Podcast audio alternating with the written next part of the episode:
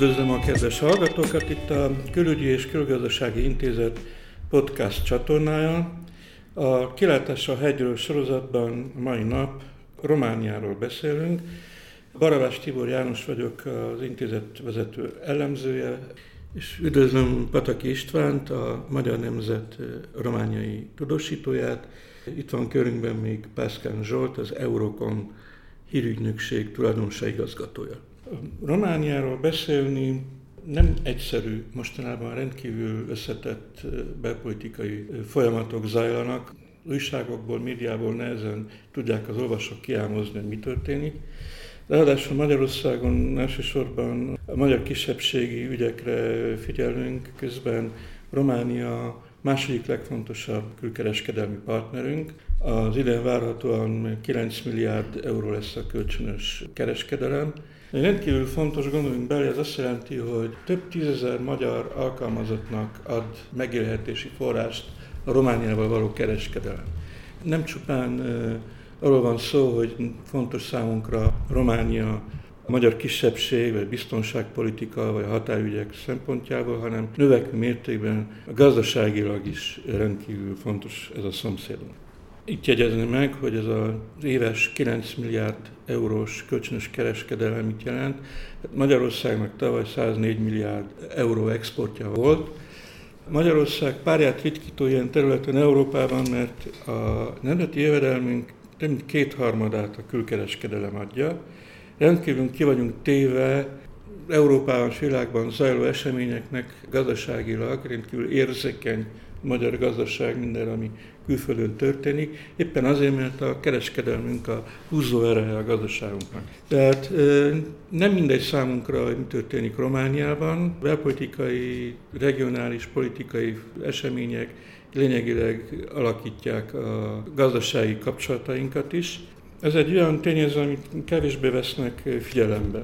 Visszatérve Romániára, mik azok a politikai események, amelyek alakíthatják két kapcsolatainkat? Hát bizony eléggé összetett és zavaros a kép Romániában. Egyféle folyamatos belpolitikai válság van. A elmúlt hétnek a főbb hírei például, csak hogy ízelítőként fősúlyok pár eseményt jelezze, hogy milyen bonyolult és feszült az ottani belpolitika. A Toader igazságügyi miniszter ellen bizalmatlansági indítvány volt a román parlamentben, ami megbukott azért, mert a kormány koalíció képviselői, szenátorai nem vettek részt a szavazáson. Ugye Romániában most egy kormánykoalíció van, a szocialista és a szociál-liberális kormányok által alakított kormányt Döncsila miniszterelnök asszony vezeti. Ugyancsak az elmúlt napok híre, hogy az ellenzéki plusz párt és az ellenzéki Mentsük meg a Románia párt szövetségé alakult, akik együtt indulnának a májusi európai parlamenti választásokon. Viszont ezt a szövetséget nem hagyta jóvá Országos Választási Bizottság. Ugyancsak érdekes hír, amiről remélem az itt lévőkkel beszélni fogunk, az az, hogy a hírhetten magyar ellenes Ráres Bogdán TV kommentátor meghívta a főellenzéki párt legyen tagja. Ugyancsak a főellenzéki párt Nemzeti Liberális Párt vezetője kijelentette, hogy nem akar együttműködni az RMDS-szel, vagyis tagjai vagyunk az ellenzék soraiban egy nacionalista jobbra torlódásnak. Ugyancsak az ellenzék verkeiben van egy küzdelem, az említett Nemzeti Liberális Párt felszólította a többi ellenzéki pártot, hogy sorakozzanak föl az évvégi államfői választások során Johannis mostani elnök mellett, aki újból bejelentette újból indulását, és ugyancsak zavaros dolgok zajlanak a költségvetési törvényel, illetve az állam aranytartalékának hazaszállításával, Ezekről kérdezném itt lévő kollégáimat. Talán a legizgalmasabb most a magyar hallgatók számára az, hogy a regionális politikában, európai politikában mi várható Románia részéről, ugye májusban európai parlamenti választások vannak. Kérdezném Pataki Istvánt.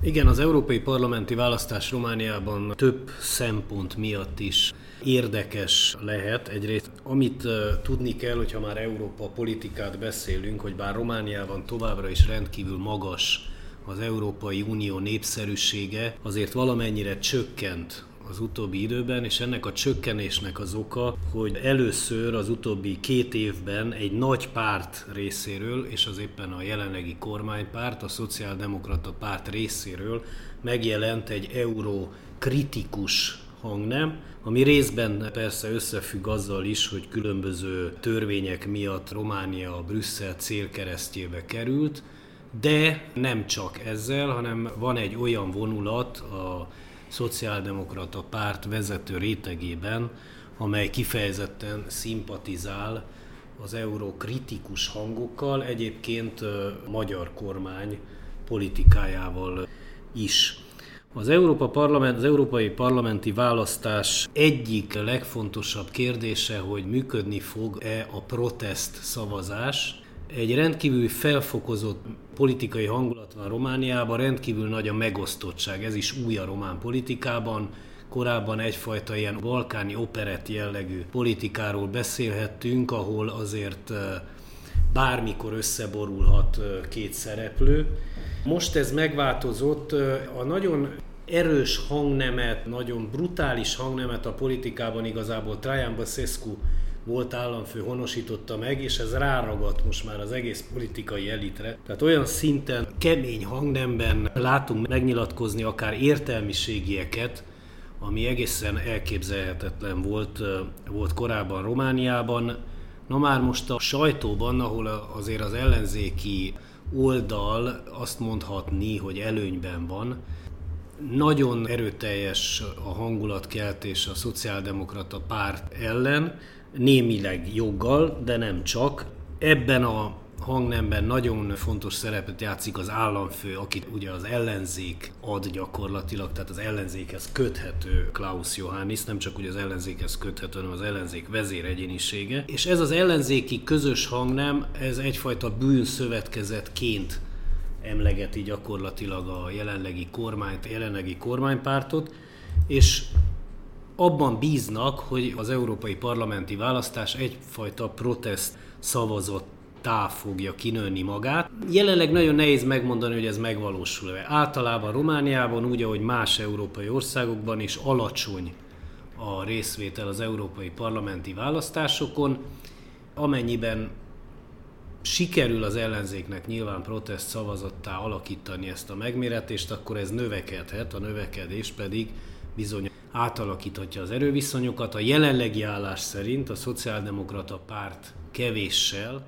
de megnyerheti ezt a választást. Amennyiben nem nyeri meg, amennyiben van egy protest szavazat, és valamelyik ellenzéki párt nyeri meg a választást, az olyan folyamatokat indíthat el a szociáldemokrata pártban, amely Liviu Dragnea amúgy is bizonytalat pozícióját tovább bizonytalanítja, de talán mondhatjuk, hogy akár a bukásához is vezethet. A másik nagy kérdés az európai parlamenti választásnak, hogy az ellenzéki oldalon ki lesz az úgynevezett falka vezér. Tehát sikerül-e a jelenleg a közvéleménykutatások szerint második helyen lévő nemzeti liberális pártot beelőznie a nemrég alakult, elsősorban az eddig a politikától elforduló, radikális hangnemben politizáló, látványos parlamenti akciókat és parlamenten kívüli akciókat szervező Mentsétek meg Románia liberális pártnak beelőznie a régi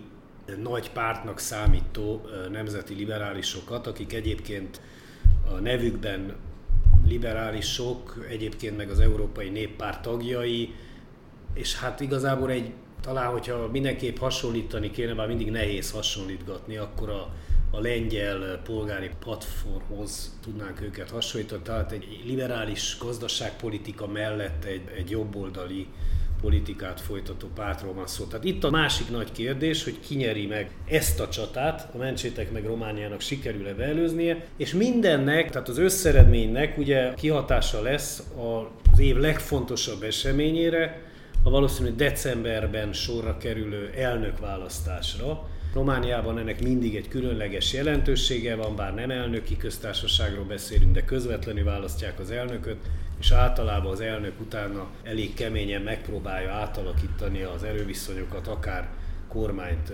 váltani is képes. Így aztán Azért fontos, hogy a melyik ellenzéki párt végez a második, vagy természetesen az ő szempontjuk a legjobb esetben az első helyen, mert az kihatással lesz az elnökválasztási indulókra. Egyelőre egy jelöltről tudunk, a jelenlegi elnök Klaus Johannis bejelentette indulását, azt még nem tudjuk, hogy a, az ellenzéki oldalról lesz-e más jelölt.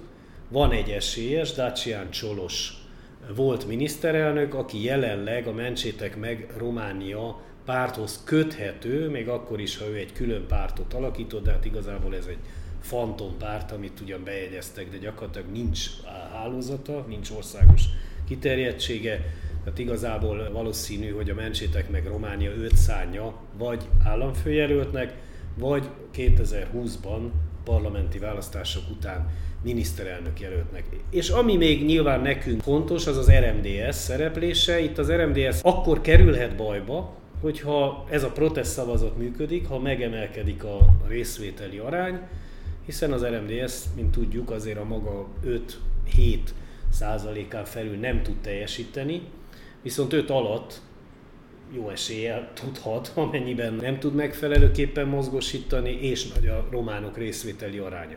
Az RMDS jelenleg egyedül indul, nem köt választási szövetséget a listára, más kisebb pártok jelöltjeit nem vette föl, viszont van egy rendkívül erős szövetségese, ami valamennyire új az utóbbi 27 évben, ez a rendkívül szoros szövetség a fidesz tehát nyilván arra számíthat, hogy Magyarország részéről, vagy magyar kormány részéről, vagy Fidesz részéről kap egy erőteljes támogatást a kampányban, akár Orbán Viktor megjelenhet kampányrendezvényekkel, akár több magyar politikus. Láttuk, hogy Navracsics Tibor uniós biztos már részt is vett valamennyire a kampányrendezvényeket, holott ugye hivatalos a kampány még nem kezdődött el, de hát zajlik. Úgyhogy röviden én így tudnám a téteket összefoglalni az LP választások előtt. István említette, hogy van két megmérettetés májusi európai parlamenti választások, illetve decemberben az elnökválasztás Romániában. Ismerjük a játékosokat, a kormány részéről a Szocialista Párt Drágnál vezetésével, aki ellen ugye ügyészségi eljárás zajlik korrupció miatt, illetve a kisebbik koalíciós partner a liberál szocialista párt Töricsani vezetésével. Utóbbi ellen is eljárások vannak korrupciós vádakkal. Ugye az ellenzék, még két nagyobb csoportosulás van, amit említettük a Nemzeti Liberális Párt, Ludovik Orbán vezetésével. Ludovik Orbánnak ugye magyar a családneve, az édesapja magyar volt, de ő románnak tartja magát, román anyanyelvűnek, és az ellenzék soraiban felbukkantak új pártok, az említett Mentsük meg Romániát párt, a plusz pártocska, ami most a parlamenten kívül van, és a volt miniszterelnök Dacian Csalos mögött áll, illetve a Pro párt, amelynek már vannak képviselői a törvényhozásban, átállt volt szocialista párti politikusok részéről. A Pro-Románia párt, ez szintén volt miniszterelnök Pontának a szerveződése. Eléggé zavaros ideológiai platformokkal rendelkeznek ezek az új pártok mint például az említett Pro-Románia párt egyszerre akar és ígér bér és nyugdíj növelést és adócsökkentést, de ezt nem magyarázza ezt a két dolgot, hogy lehet egyszerre megtenni. Ugyancsak a Mentsük meg Romániának nagyon zavaros az ideológiája, tehát úgy akarnak zöld energiát és bezáratni mindenféle atomerőművet, hogy nem magyarázzák meg, hogy ezt miből és hogyan akarják végrevinni. Az említett Dacian úrnak a plusz pártjának pedig eh, nem lehet tudni pontosan milyen ideológiai platformja van, mit akarnak, nem nyilatkoztak egyelőre, csak inkább ilyen érzelmi üzeneteik vannak. Záros tehát a kép, kérdezném Pászkán Zsoltot, hogy mi az alapvető érdekek, hogyan látja a, a szervező elvet ebben az űrzavarban? Sok minden elhangzott, ami rávilágít majd a válaszomra, hogy miért, miből fakad ez a nagy bizonytalanság és instabilitás Romániában, és ennek a megértéséhez az eredőhöz kell visszamennünk, hiszen sikerült olyan közjogi rendet, vagy rendetlenséget létrehozni Romániában a rendszerváltáskor, Ceausescu rendszer bukásakor, amelyikbe kódolva volt az, hogy szinte lehetetlenség stabil, kiegyensúlyozott közéletet és társadalom szervezést megvalósítani. Tehát ahogy itt elhangzott, hogy van egy erős legitimitású elnök, aki viszont szinte béna kacsaként vagy elefántként a porcelán boltban tud tevékenykedni. Így látjuk Klaus Johannis elnököt, ahogy ebben a számára közjogilag nehéz helyzetben ilyen kétségbeesett akciókba bocsátkozik, mint egy kormány ki nem nevezése, vagy kormánytagoknak hónapokig való ki nem nevezése, most éppen vezérkari főnöke nincs Romániának, vagy legalábbis nincs egy teljes jogú vezérkari főnöke. Vataki István is elmondta, hogy gyakorlatilag bármilyen kombináció bármikor létrejöhetett Romániában, ebből fakad, hogy voltak éppen nem ideológiailag szervezett pártok vettek részt a román közéletben, hanem bandák, sok esetben bűnbandák, amelyek aztán a zsákmányon próbáltak osztozkodni. Az a változás, amit mi látunk, és amire Barabásti János is rámutatott, hogy megjelentek olyan új pártok, amelyek az ideológikusság ígéretével jelennek meg, hiszen mindenki, vagy legalábbis a protest szavazók nem, nem csak egy PCD ellenesség, nem csak a szociáldemokrata párt ellenességet láttak bele ezekbe a szervezetekbe, mint a Plusz, vagy a korábban a Mentsétek meg Romániát, tehát az uszérébe, hanem mindenki beleképzelte magának azt az ideológiai hiányosságot, ami eddig hiányzott a közéletből. Csak, hogy hol van itt a gond? Ott van a gond, hogy ezek mind képzelt tulajdonságai ezeknek a pártoknak. Ezek a pártok nem határozták meg, hogy ideológiailag hova is tartoznak, mit is tartalmaznak. Ezek kívülről ilyen puzzle-szerűen, mint egy kifestő könyvet, mindenki annak festi le ezeket a pártokat önmagában, amilyet szeretne, de valójában ez ezekben a pártokban egyelőre nincs meg, és innen lesz majd a csalódás a választások után. Az a fajta csalódás, amit ez a tábor pont Klaus Johannes esetében már megtapasztalt egyszer. Az első igazán ideológiai protest szavazás, hiszen protest szavazások korábban is voltak, tehát a román eh, választásokra jellemző volt a kivel nem típusú választási rendszer. Klaus Johannes esetében volt egy pozitív várakozás, egy pozitív elvárás és egy pozitív vágykép építés. Tehát mindenki, aki akkor mozgósította magát, és emlékezzünk vissza, hogy egy majdnem másfél milliós szavazat hátrányt fordított meg Viktor Pontával szemben Klaus Johannes majdnem egy egymilliós vagy több mint egy millió szavazattal, úgyhogy még Viktor Ponte is emelte a szavazatai számát, tehát óriási mozgósítás történt ez alatt a két hét alatt, ami a két forduló között volt, de ezt követően pont a kemény mag, mármint nem Viktor Ponta, hanem a, a szavazók körének a kemény magja szembesült azzal, hogy az a kép, amit magáról egy ideológikusan felépített Klaus Johannisról, az a cselekvő Klaus Johannisban nincs jelen. Klaus Johannis négy évre eltűnt a közéletből, a maximum, ami, ami a közvélemény számára látható volt, az az volt, hogy sértődötten fölcsapja a nagy kabátját a kocsia tetejére, mert a szánysegédje nem vette el időbe tőle a nagy kabátot, vagy a hegyi kirándulásairól közölt Facebook képek. Azért mondom ezt ennyire enyhén parodisztikusan, hogy lássuk, hogy szemben Trajan Beszészkóval, aki nem csak aktívan beavatkozott a politikába, hanem politika csináló is volt. Klaus Johannes politika csináló akart lenni, úgyhogy nem csinált semmit. És ez a fajta csalódottság, ami aztán a megjelent a kommentárokban, nem is a közvéleménykutatásokban, hanem a kommentárokban, a legelkötelezettebb Johannes hívő kommentárjában, ez a fajta csalódottság könnyen megjelenhet majd a választásokon is.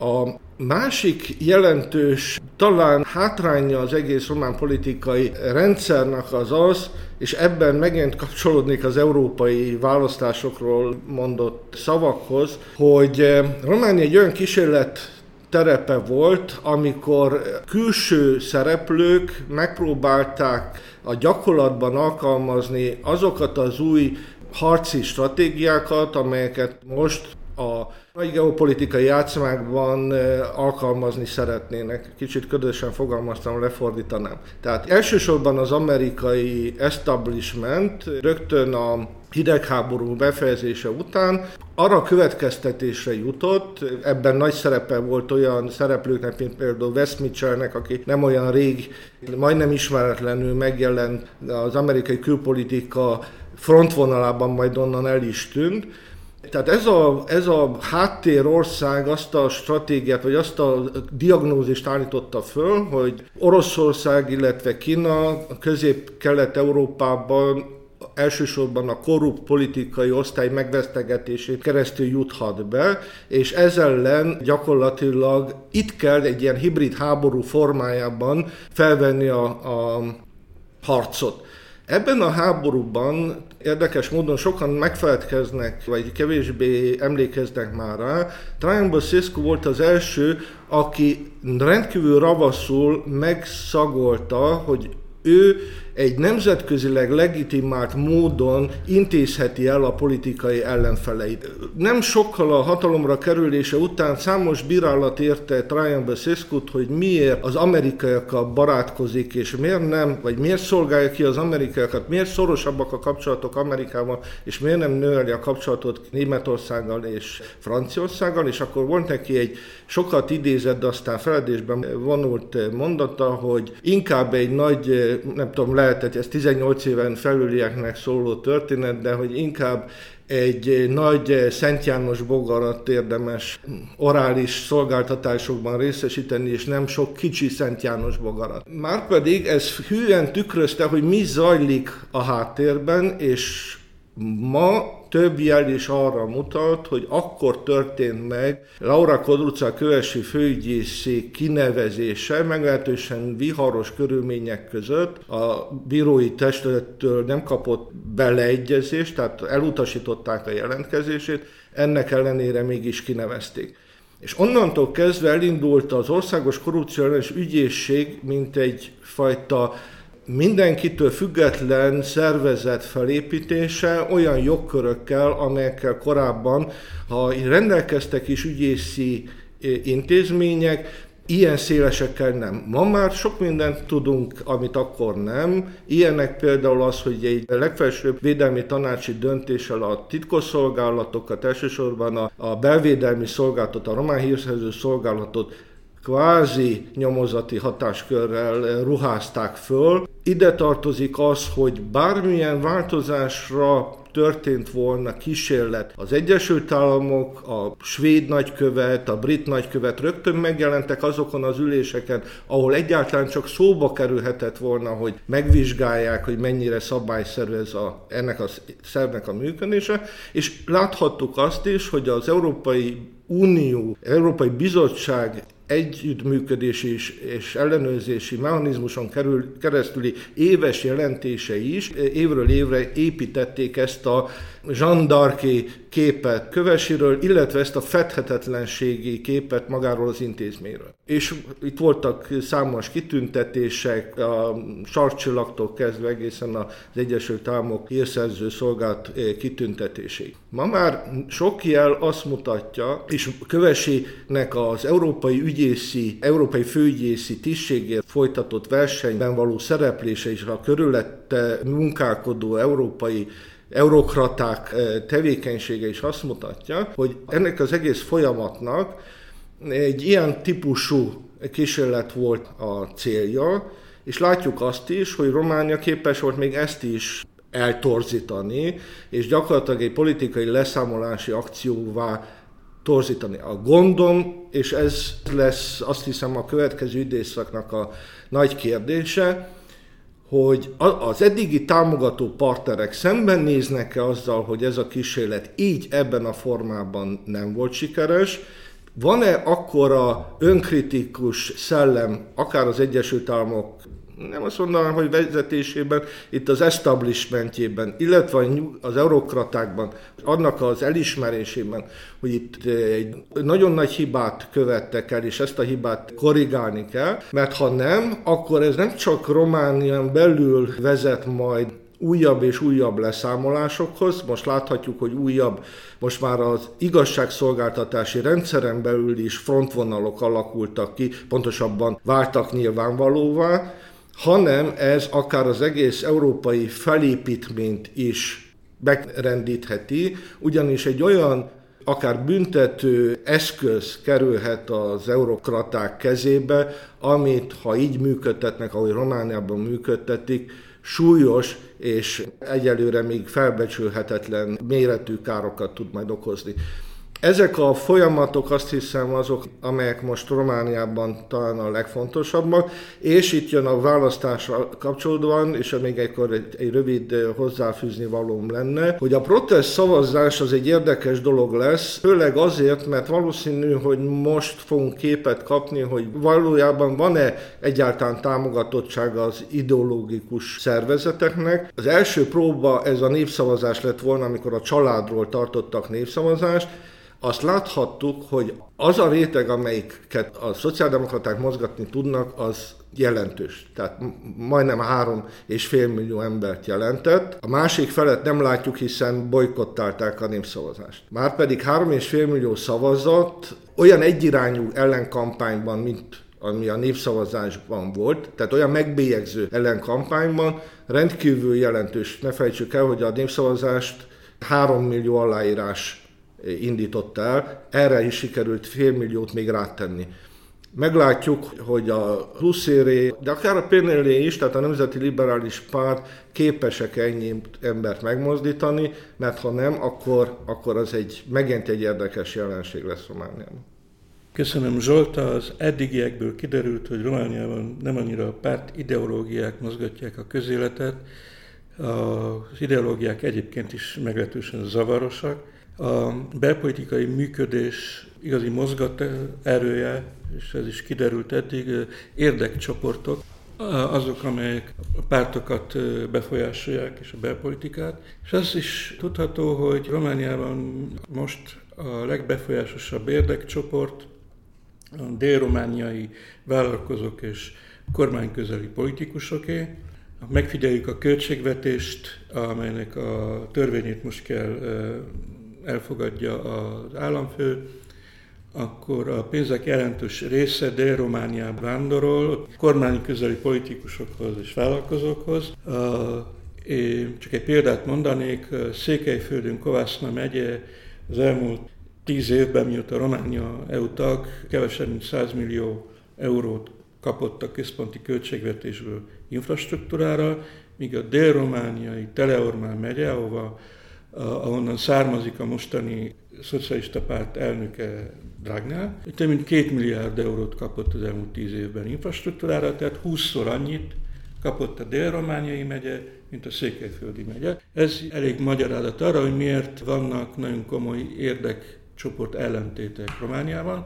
Az ellenzék vezető ereje Johannes Klaus államfő, ő a legbefolyásosabb az ellenzéki körben. Azt is lehet tudni, hogy Johannes államfő mögött a titkos szolgálatok állnak, hiszen Johannes felügyeli a Nemzetbiztonsági Tanácsot, ahol a titkos szolgálatoknak van hagyományosan döntő szerepe. Románia ilyen értelemben rendhagyó Európában a titkos szolgálatoknak igen fontos befolyása van a történésekre, cégjeik vannak, befolyások a médiában, bíróságokon, ügyészségeken. Tavaly december 1-én volt Románia 100 éves fennállásának az évfordulója, mármint Nagy Romániáé, és a képszerűen is megjelent ez a titkosszolgálat államfő együttműködés, hiszen a központi ünnepségeken Gyulafehérváron az államfő Johannes titkosszolgálat tábornokaival együtt fényképeztette le magát a disztribűnön.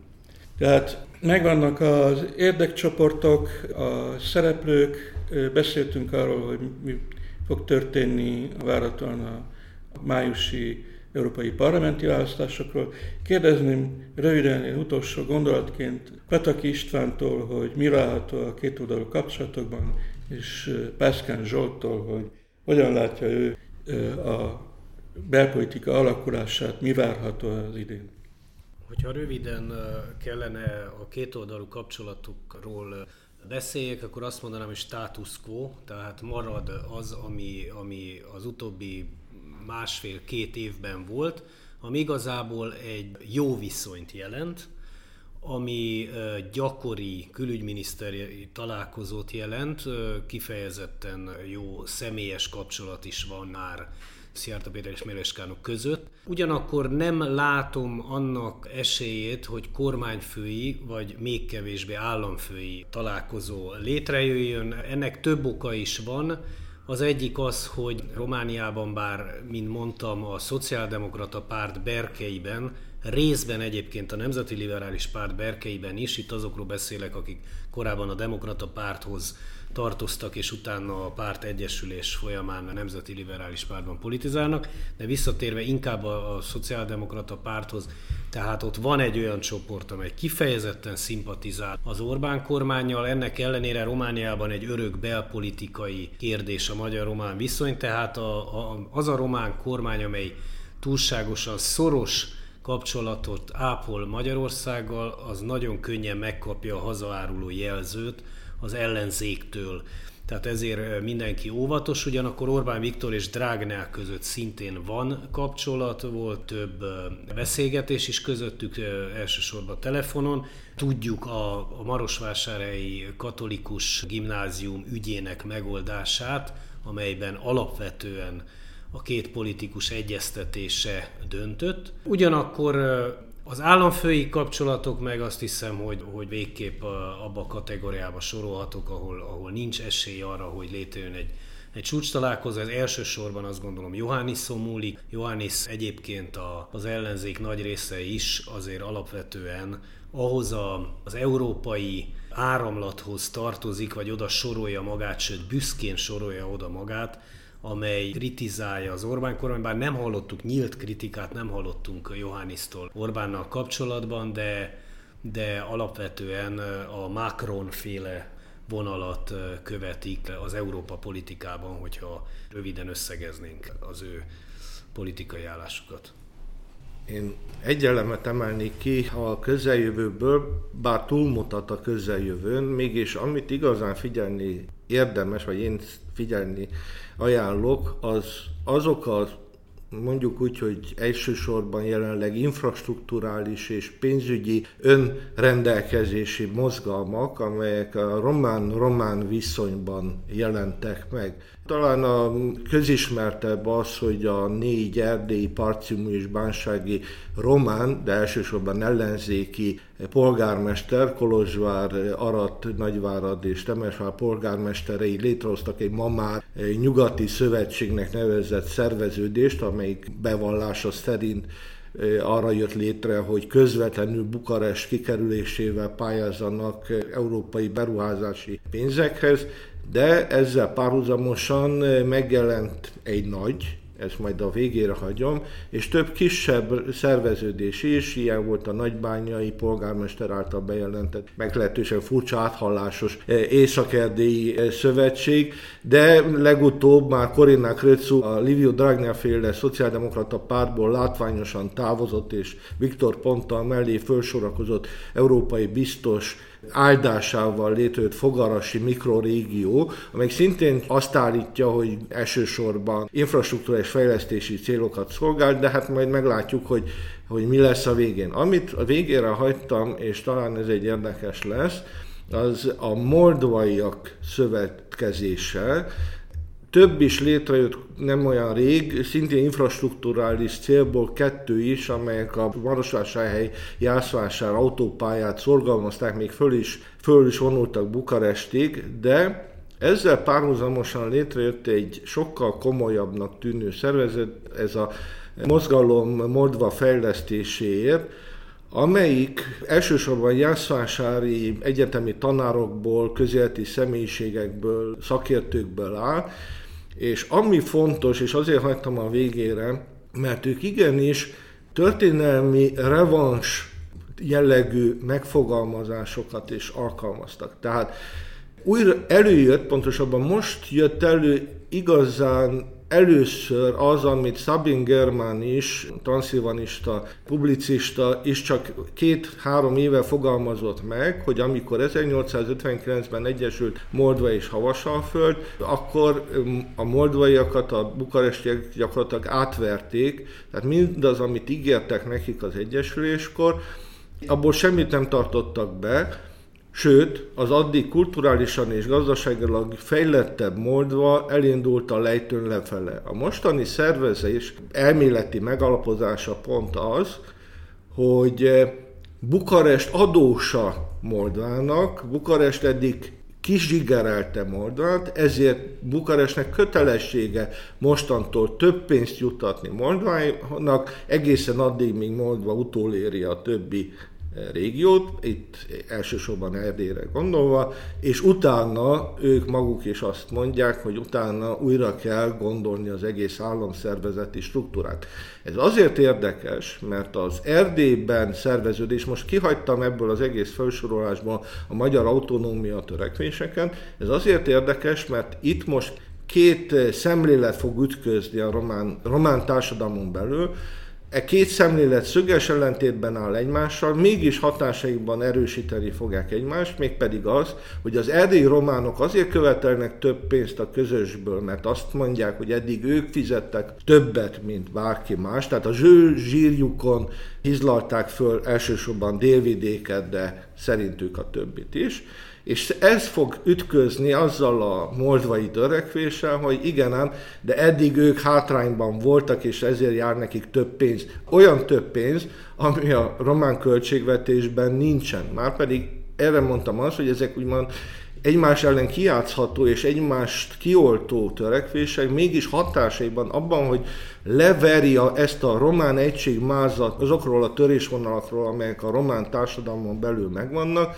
ez a fajta szembenállás erre alkalmas, és akkor majd meglátjuk, hogy mi lesz. Köszönöm szépen. Pataki Istvánnak, Pászkán Zsoltnak, Barabás Tibor János vagyok. 2019 Romániájának talányairól hallottunk a viszonthallásra.